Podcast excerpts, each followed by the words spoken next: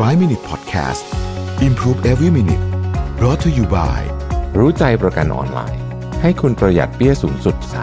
30%เช็คราคาประกันฟรีใน 60 วิรู้ใจกว่า ประหยัดกว่า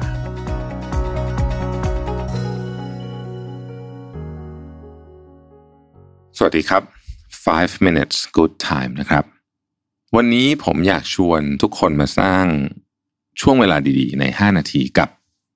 วิธีคิดเรื่องความสำเร็จในแต่ละช่วงอายุนะครับท่านนี้ถามบอกว่าเห็นคนต่อต้านคอนเทนต์ประเภทว่า อายุเท่าไหร่ควรจะมีอะไรบ้าง เราเคยเห็นนะใน Facebook ใน Twitter ในใน Instagram ก็มีนะเอ่ออายุสามสิบต้องมีตึ๊ดตึ๊ดตึ๊ดอะไรเงี้ยนะครับ แต่ว่าผู้ถามบอกว่าส่วนตัวรู้สึกว่ามันเป็นการเป็นตัวอย่างในการตั้งเป้าหมายที่ดีเหมือนกันสำหรับตัวคุณแท็บเนี่ย เชื่อเรื่องตัวชี้วัดความสำเร็จในแต่ละช่วงอายุไหม และช่วยแชร์ได้ไหมว่าช่วงอายุณปัจจุบันอะไรคือตัวชี้วัดความสำเร็จนะครับเอออันดับแรกอาจจะมีความคิดเห็นต่างนิดนึงผมรู้สึกว่า ตัวชี้วัดความสำเร็จด้วยช่วงอายุอาจจะเป็นตัวชี้วัดที่ไม่ดีนักหมายถึงว่า เราไม่จำเป็นต้องมีไอ้สามสิบบอกว่าต้องมีอะไรพวกนี้หรอกนะฮะเพราะว่าสองเรื่องหนึ่งพื้นฐานแต่ละคนไม่เหมือนกันนะครับ ดอกไม้มันบานไม่เท่ากันนะนะฮะถ้าใครเคยอ่านหนังสือชื่อ เพราะเป็นวัยรุ่นจึงเจ็บปวด นะฮะมีบทหนึ่งที่พูดเรื่องนี้ผมชอบมากเลยคือ ดอกไม้มันบานไม่พร้อมกัน เพราะฉะนั้นเนี่ยอายุเท่ากันมันไม่จำเป็นที่จะต้องชายนิ่งเหมือนกันนะครับอันนั้นคืออันนั้นคืออันหนึ่งแล้วก็พื้นฐานด้วยอะของเราด้วยคือถ้าเกิดว่าเรามีพื้นฐานบวกเยอะนะฮะมันก็มีโอกาสที่มีของพวกนี้เยอะกว่า บางคนไม่จำเป็นต้องทำอะไรเลย ก็มีไอ้ list ทั้ง list นั้นอยู่แล้วนะฮะเพราะว่าพ่อแม่ทำไว้ให้ ซึ่งมันก็คงไม่แฟร์นะกับคนที่ที่เขาไม่ได้มีต้นทุนแบบนั้นนะครับ ทีนี้ตอบคำถามที่ว่า เอาออกประเด็นที่สองก่อนประเด็นที่สองคือคุณอยากได้อะไร ผมว่าอันนี้ก็ก็สำคัญมากความสำเร็จของแต่ละคน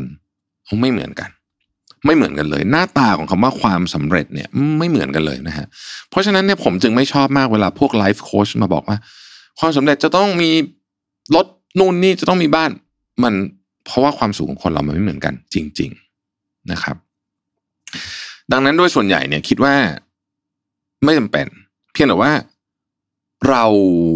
ต้องรู้ว่าหน้าที่อันที่สามคือ เราต้องรู้ว่าหน้าที่และความรับผิดชอบของเราคืออะไร อันเนี้ยอาจจะเกี่ยวเหมือนกันนิดนึงเพราะว่าคือถ้าเรามีความรับผิดชอบเยอะนะครับ ความสำเร็จในเชิง ถ้าพูดในเชิงของตัวเลขตัวเงินเนี่ยนะมันก็เกี่ยวข้องกับชีวิตของคนที่อยู่ข้างหลังเราด้วยเหมือนกัน ถ้าพูดในแง่นี้แล้วโอเคนะครับ อาจจะสามารถเข้าไปบวกได้แต่ อย่าให้มันกดดันมากจนเกินไปตามความรู้สึกผม อย่างที่บอกฮะดอกไม้บานคนละเวลา ทีนี้ถามผมนะฮะช่วงอายุปัจจุบันความสำเร็จของผมคืออะไรนะครับ definition ของคำว่าความสำเร็จใช่ไหมอันนี้ต้องบอกนะครับว่าพื้นฐานของผมก็เป็นคนคนหนึ่งที่เป็นปัจเจกแล้วก็ความฝันของผมก็เป็นแบบหนึ่งตั้งแต่เด็ก ๆ เนี่ย ผมมีความฝันว่า ผมจะต้องประสบความสำเร็จในด้านธุรกิจอย่างมาก ในช่วงอายุสักสี่สิบนิดๆนี่แหละนะครับ ตอนนี้ยังไม่ถึงจุดนั้นนะฮะ ยังไม่ถึงจุดนั้นคำว่าอย่างมากของผมเนี่ยคือมากๆจริง ๆ นะฮะคือคือต้องพูดถึงบริษัทมหาชนต้องต้องอยู่ใน rank ของขององค์กรที่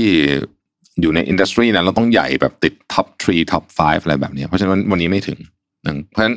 เรื่องของงานก็ยังถือว่าไม่สำเร็จนะฮะเเรื่องสุขภาพ อันนี้ถือว่าโอเค คือเรื่องสุขภาพเนี่ยผมว่าสำคัญมากเหมือนกัน สุขภาพกายสุขภาพใจ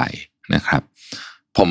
เป็นคนที่ค่อนข้างจะให้เวลากับเรื่องการออกกำลังกายดูแลตัวเองเรื่องอาหารอะไรเนี่ย เยอะนะฮะแล้วก็พยายามรักษา อย่างน้อยรักษาหุ่นรักษาอะไรแบบนี้ให้มันไม่ดูแก่เกินวัยแล้วกันต้องใช้คำนี้เนาะก็อันนี้ก็ถือว่าโอเค อันนี้อันนี้เป็นตัวชี้วัดเรื่องสุขภาพ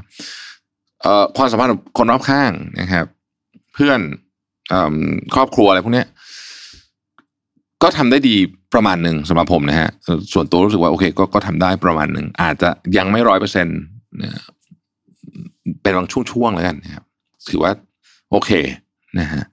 อีกเรื่องหนึ่งคือ contribution ต่อสังคมนะฮะในในในณที่นี้สำหรับผมเนี่ย contribution ต่อสังคมของผมที่ผมคิดว่าผมทำมากที่สุดก็คือทำได้มากที่สุดแล้วกัน คือคือผลไม่รู้เป็นยังไงแต่ว่าทำทำได้มากที่สุดคือ การแบ่งปันหรือว่าส่งต่อ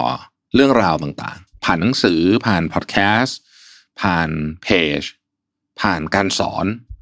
นะฮะซึ่งผมก็ถือว่าอันนี้มันเป็นหน้าที่ผมแล้วกัน ผมรู้สึกว่ามันคือหน้าที่ของผมนะฮะแล้วก็เล่า